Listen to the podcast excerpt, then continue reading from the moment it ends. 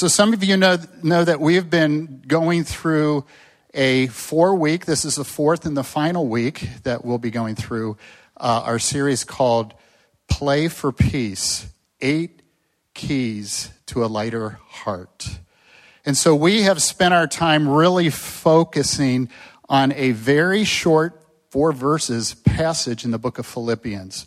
Philippians chapter 4, verses 6 through 9. That's really been our text. So this is our fourth week. We're coming back to that text again because it is power packed. It is so critical in us understanding how to experience God's incomprehensible peace. And so, what I want to do is, I want to begin by um, reading verses 6 and 7, which has really been the heart kind of of what we've looked at so far. Philippians 4, verse 6 Do not be anxious about anything, but in every situation, by prayer and petition, with thanksgiving, present your requests to God. And the peace of God, which transcends all understanding, will guard your hearts and your minds in Christ Jesus. Now, for those of you who have been here the last couple weeks, Kondo did us a huge favor and he simplified if we want to call it kind of a formula, certainly four steps that flow right out of verse 6. Tell God, ask God, thank God, repeat. Right? You want to say it with me? That'd be fun. Tell God, ask God, thank God, repeat. One more time. I feel like I'm a aerobics constructor here. Tell God, ask God, thank God, repeat. That is right out of there. It says, in everything with prayer. That's tell God. By tell God, what we mean is be honest with God. Oh, there's a novel thought. You mean don't make your prayers always very flowery and very theological and very, you know, sanitized? No. Be honest with God. Guess what? He already knows how you feel. He already knows you're upset. He already knows you're disappointed or whatever you might be. Ask God. Share your heart with Him. Share your desire with Him. Now, one of the things about sharing your, your desire, God, I really, really want you to fill in the blank, is that always has to be with the spirit of submission, right? Your will be done. But ask God for what is on your heart. I love the passage where it says, um, that we are to ask, ask, seek, knock. And those verbs in, in the original language, in the Greek, are continuous. Keep on asking, keep on seeking, keep on knocking.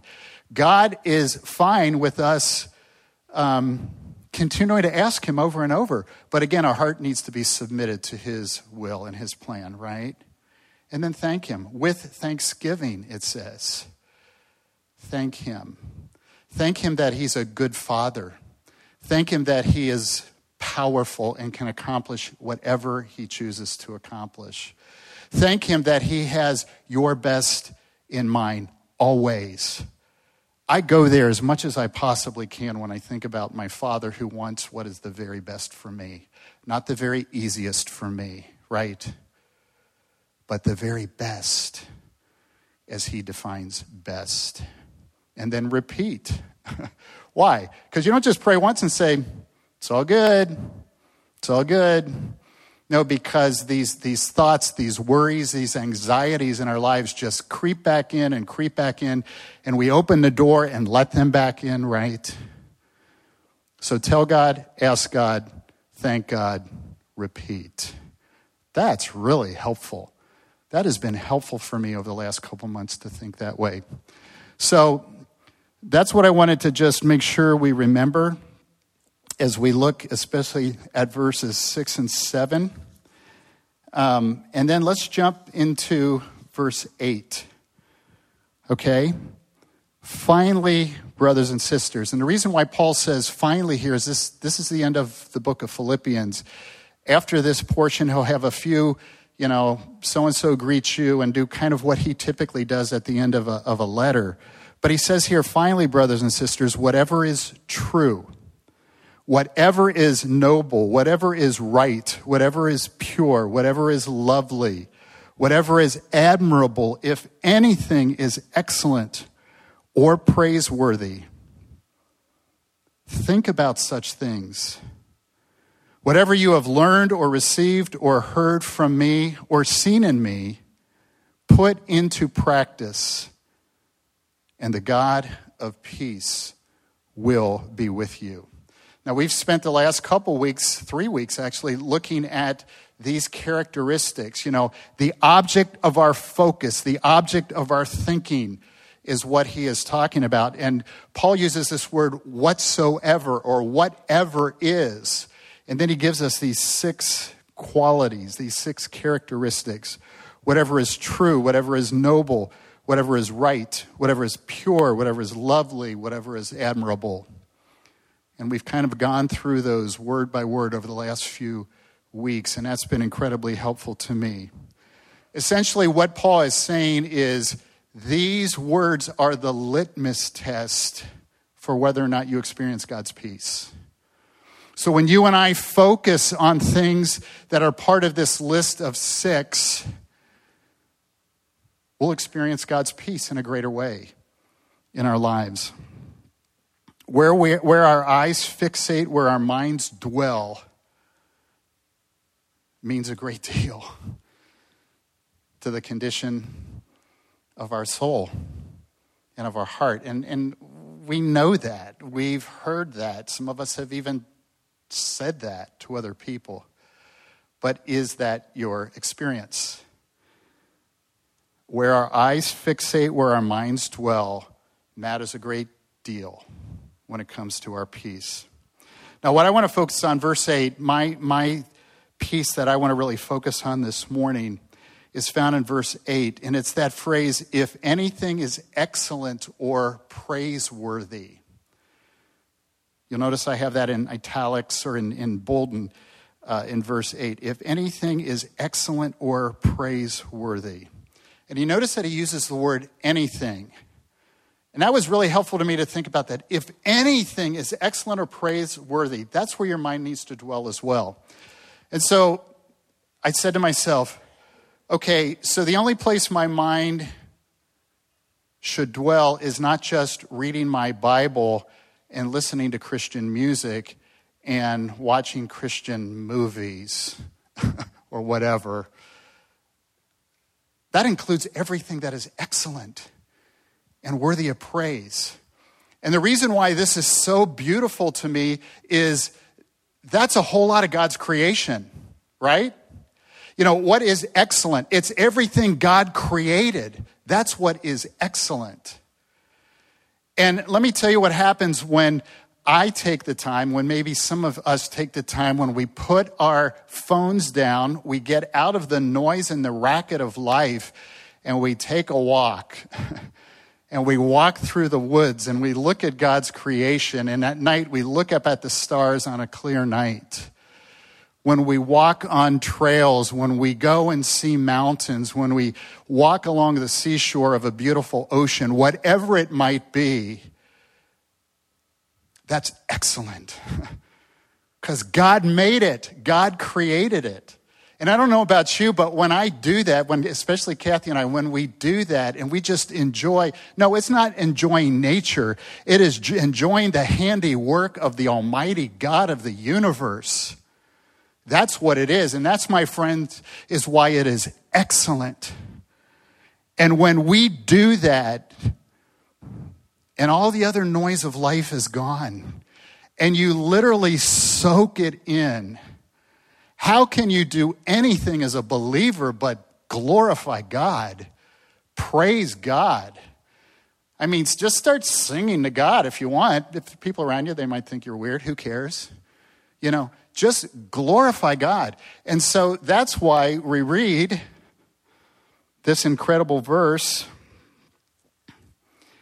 in Psalm 19:1. The heavens declare the glory of God. The skies proclaim the work of his hands. My friends, God's fingerprints are all over the world. They are. And so that's why I fix my mind is on what is excellent, because God created it. That's really helpful to me. That's really helpful to think where my, my mind should dwell. And when I put on the, the lenses, when I am reminded constantly as I look at God's incredible creation, that it is a reflection of His majesty, it's a reflection of His character. Aren't you glad that God thinks beauty is a good thing? Aren't you glad that the world is not black and white and gray? That'd be nasty. That'd be terrible. yeah, God likes beauty. It's a really, really, really, really big deal of him and it's, to him, and it's a reflection of who he is. The heavens declare the glory of God. But you want to know what God's greatest creation is? It's not the Grand Canyon, it's not the Rocky Mountains. It's you and me. So maybe tomorrow morning when you get up out of bed, the first time you look in the mirror, say, You are God's greatest creation. Might need a little work, but you still are God's greatest creation. You say that to yourself because you are. Why? Because none of these other things that God has created have been created in the image of God, just you and me, right? We are created in God's image. That's so incredible. Here's how the psalmist said it in Psalm 8, verses 3 through 5. When I consider, this is David, by the way, when I consider your heavens, the work of your fingers, the moon and the stars which you have set in place, what is mankind that you are mindful of them, human beings that you take care for them? You have made them a little lower than the angels and crowned them with glory and honor. We are God's greatest creation. Are we flawed? Yes. Are we sinners? Yes. Are we not yet what we shall be? Yes. But we were created in His image, in His likeness. We are sons and daughters of Adam, and we're His greatest creation. And so when we talk about His excellencies, we are His greatest. And you know, I was thinking about that and thinking about you know, the excellent things. We would almost call it, we do call it the genius, the genius of incredible music, the genius of emotionally moving art, the genius of watching athletes. You know, the Olympics are coming up this week. You know, the beauty, the excellency of God through people. Can that be appreciated? Can that be, um, again, a reflection of Him? Yes. You see, my friends, one of the incredible beauties of being a believer is everything goes back to Him. That's why, that's why you know, humility is an enormous deal to God for us. But we're created in His image. And even the you know, the discoveries in the field of medicine and, and science and all of these incredible things that, that people, quote, discover point to Him. They point to Him. And so when I, when I think about everything that is excellent and praiseworthy, it's all around us. Certainly it is God's Word, but it's not exclusively God's Word. It's what He has made, it's what He is the author of and what He has created. Let our minds dwell there. I want to give you a little challenge, okay? I think one of the most important things you and I need to learn to do is uh, put down our phones, turn them off. You know, this would be fun. Tell your five year old to hide your phone. I just thought of that. Hide it anywhere in our neighborhood you want to. Oh my goodness, there you go. And so, my point is turn off the noise, turn off the chatter, and instead of looking down, look up. look out on an incredible sunrise. Yeah, some of you, the sun does rise, you know. You can even watch it when you get up early. It's a good thing. Or sunset. Turn off the noise. I, I, I call it that. I say, Lord, I need to turn off the noise in my life. Um, and that really does emanate primarily from my phone. It does.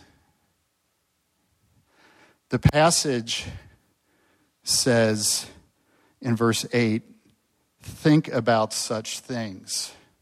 All of these beautiful objects, the excellency of God, the creation of God, all the things in this life that we enjoy. Think about these things. But the word is not think like, oh, yeah, I gave that a thought. That's not the word here. The word is ponder. In other versions, it's translated dwell upon. In another translation, it's translated meditate on. In another translation, I looked at quite a few translations of this word, it says think continually about. So, where our mind dwells, what we ponder, what we meditate on, my friends, is profoundly important as it relates to peace and rest in our spirit and in our soul. It really, really does. And I want to tell you, you have more choice and power over that than you might think. My, my boss said I have to have my phone on it all the time. Get a new job. Get a new boss. That's even better. No, I shouldn't, I shouldn't say that. Oops. Who knows? Whatever.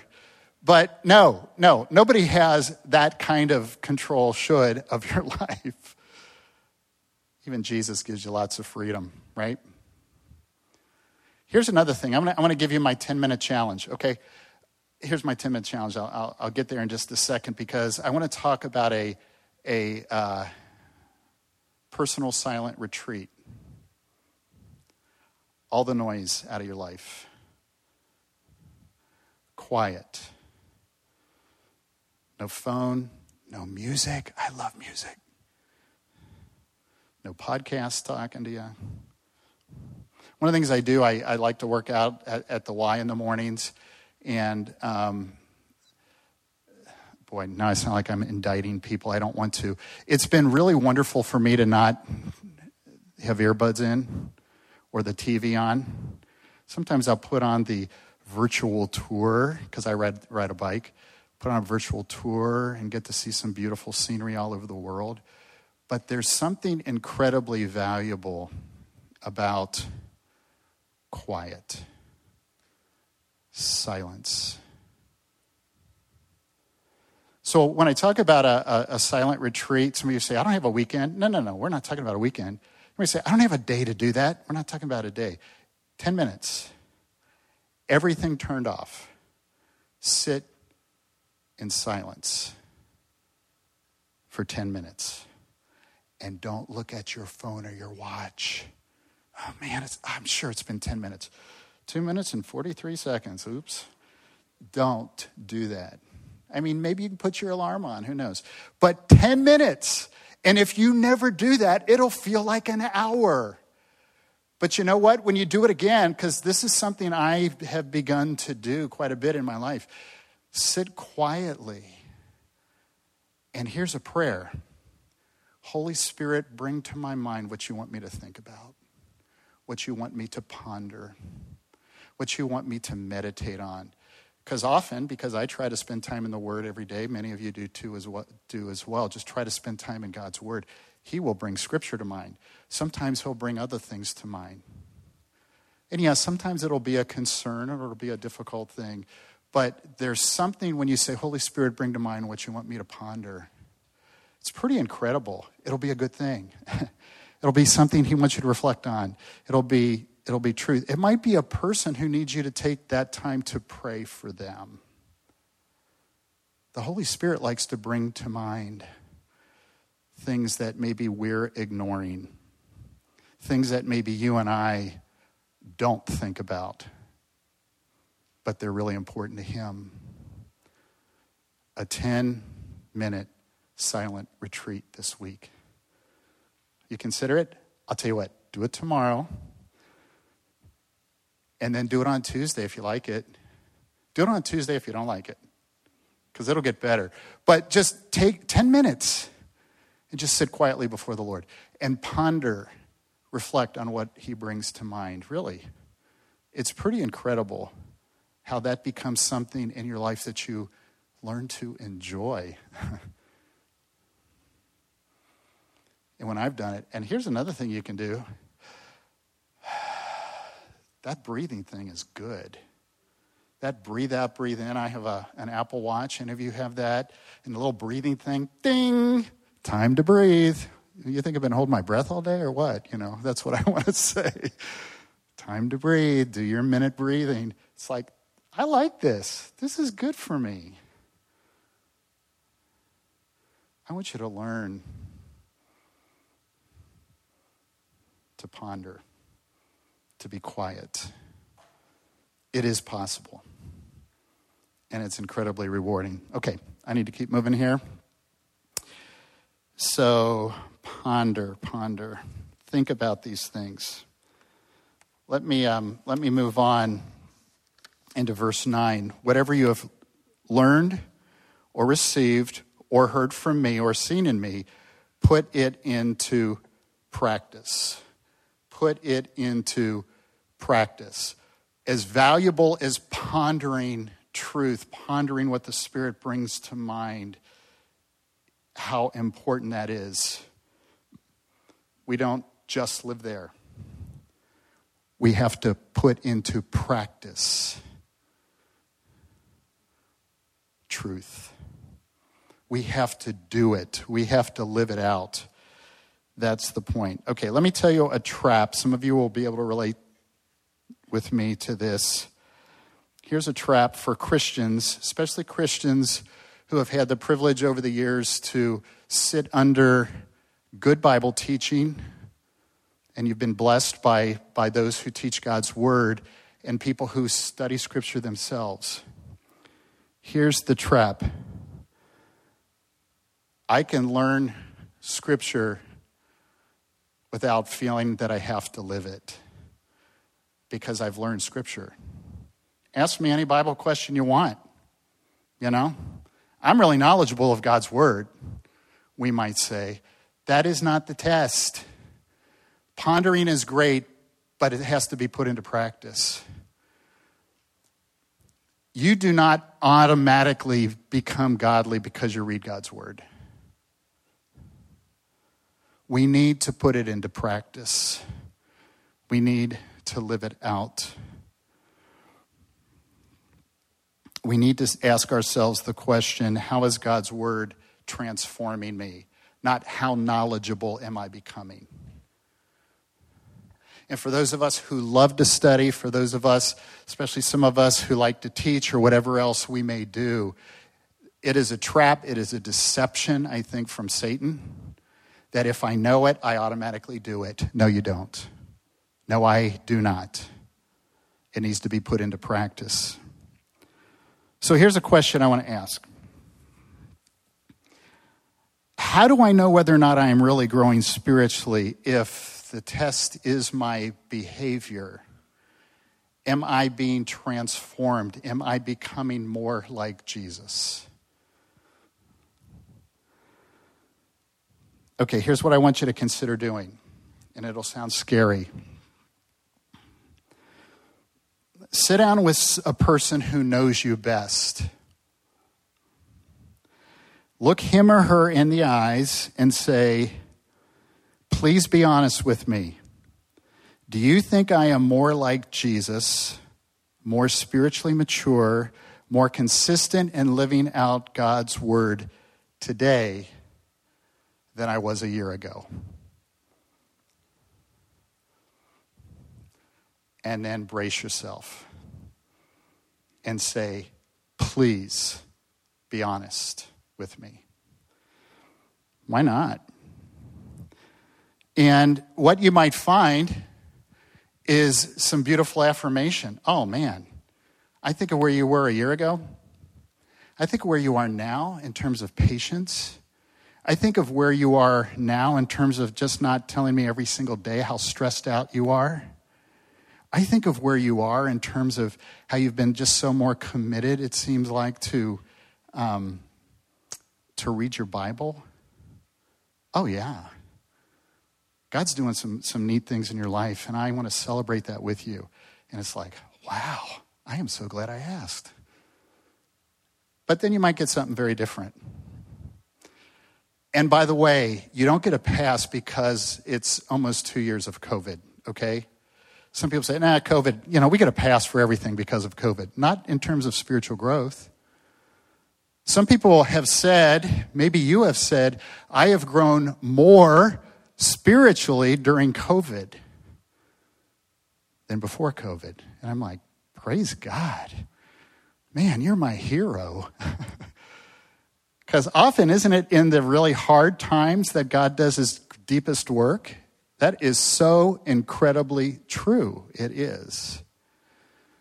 So maybe that, that special person in your life who you are just being super vulnerable with says, um, No, I love you, but no, you haven't grown. You've kind of regressed. You're so much more impatient.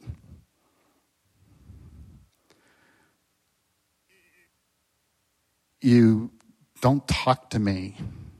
You kind of hide. You kind of go into hiding when you're home from work.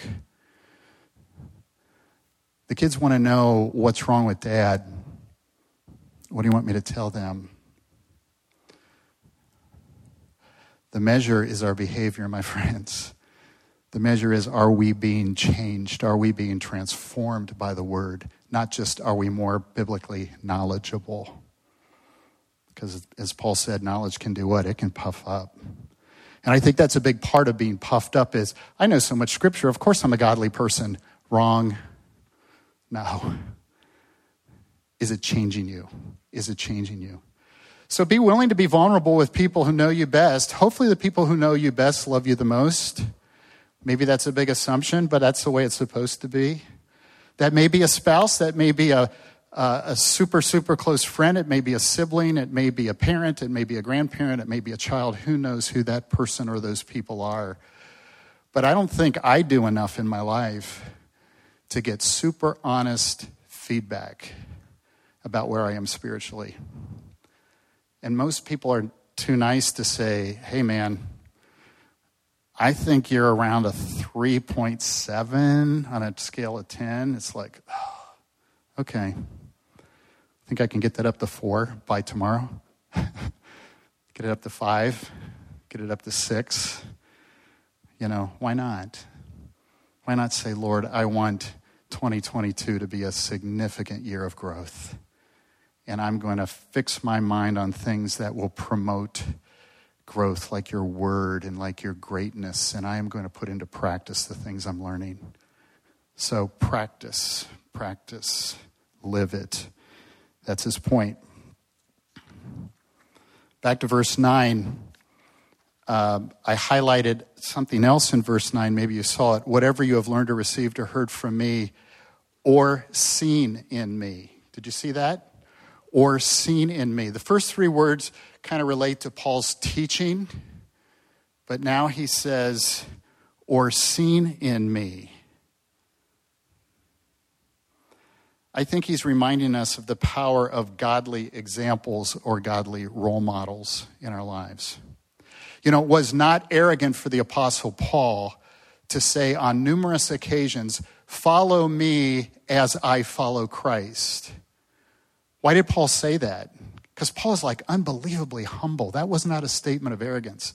I believe that the Apostle Paul recognized that often the best way we learn how to live a godly life is to observe and watch and be with people who live godly lives, right? I call it presence. Being in the presence of people who live out their Christianity, Christianity incredibly well, faithfully through great times, through incredibly hard times. They are role models to us. And that's why Paul says here, and what you have seen in me. And isn't that incredibly true? I am one of those super blessed people, I am, who can name about eight or nine men over my 40 plus years of being a Christian who have been exemplary, godly role models to me. I could call them mentors. I could call them older brothers in the faith, whatever it might be. But there is something about watching a person live out their Christianity well that is powerful, right? And what greater context should that happen than in our own homes? You are your kid's role model. We are our kids' role model. And some of us who are grandparents, I feel like I, Kathy and I have a significant role modeling relationship with our grandchildren as well. You may say, I'm not ready to be a role model, but I'm ready to hang around somebody whose life I greatly admire, whose walk with Christ I want to emulate. Seek that person out. Say, is there any way I can take you out to breakfast, take you out to coffee, whatever, and just kind of ask you some questions about your walk with Jesus? I really admire what I see in your life. And usually those people are super humble and say, Oh, I don't know. It's like, no, really. I think I can learn a lot from you. I think that should be happening all over the church, my friends.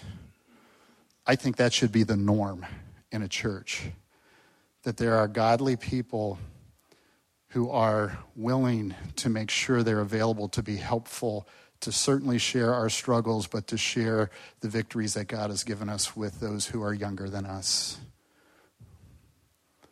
You are a role model to somebody. I'm sure you are. Um, and that can be a beautiful thing. It can be a powerful, transforming thing. Paul completes verse 9 with this phrase, and the God of peace will be with you. The God of peace will be with you.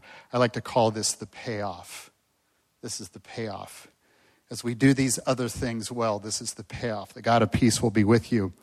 Now, as I, I read that portion of the verse, I just really started thinking, you know, I wonder, I wonder if there's something deeper here that Paul is saying than just God's with you. Because Jesus promised, I will never leave you, nor will I ever forsake you, right? So, as a child of God, we experience God's presence all the time. But what we've just read in these verses, 6, 7, 8, 9, what we've just read are some kind of conditions we need to ponder truth. We need our, our minds to focus on these qualities, these excellencies. We need to put into practice these things into, into our lives. And then he says, and the God of peace will be with you. And so as I, I thought about this, it's not an issue of is God present with us. So I, I came up with a, with a sentence I wanted to share with you that for me is helpful I have, as children of God, we are promised His presence, but we don't always experience His closeness. What do I mean by that? Read the Psalms. Read much of the Old Testament, but especially the Psalms. As you and I read the Psalms, what do we read? We read, God, where are you? God, you know, you're for my enemies. God, you know, and these are godly people like David and other people who write who wrote the Psalms. You see, here's the thing about relationships, and we're in a relationship with God. Through faith in Jesus Christ, we are God's children, right? We have put our faith in Jesus, forgiven of our sins, we become part of God's family. So we have a relationship with God. Relationships have spiritual and relational dynamics to them. It's true with people. You know, you might be married to somebody, deeply committed to somebody, and some days you feel very close to that person, and some days you feel very distant, right, from that person. And there's a sense in which I believe that can happen with the Lord. He doesn't kick us out of his family, but there's a, a distance, we might call them. Maybe we're angry because he's not answering prayer. Maybe we just have kind of jumped into sin in our lives and um, are ashamed to even pray, whatever it might be. I think this passage, Philippians 4 6 to 9, is not just about how do we get peace in our lives as opposed to anxiety. I think it's a passage about intimacy with God. I really do. I think these are the, the steps, the tools of how to draw near to God in a very close, intimate way. And the peace of God will rule literally in your life. And that's such a beautiful thing to me. You know, I want a closeness with the Lord.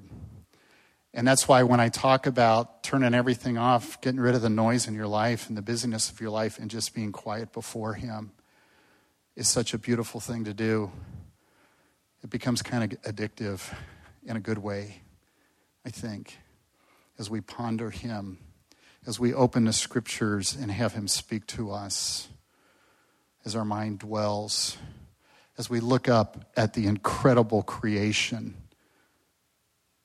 and know that that majestic God of the universe is in control of your life and of all things. It's about intimacy, it's about closeness with Him. That's what this passage is about to me. So I want to I want to wrap up with two questions. Two like little application questions that I want to ask you to consider. Number 1, will you take some time this week to ponder the truth of God's word and the excellency of his creation? And that's my 10 minute of silence challenge. To ponder the truth of God's word and the excellency of his creation. My second assignment, question, whatever Will you and I put into practice and live out what God has said? Will we be doers of the word and not merely hearers of the word? God wants you to be close to Him. And how we fill our mind and how we live it out makes a big, big difference. I pray that the Lord will, will make that true and real in each of our lives this week. Let's pray together. Father, thank you for this wonderful passage, this series that we've had.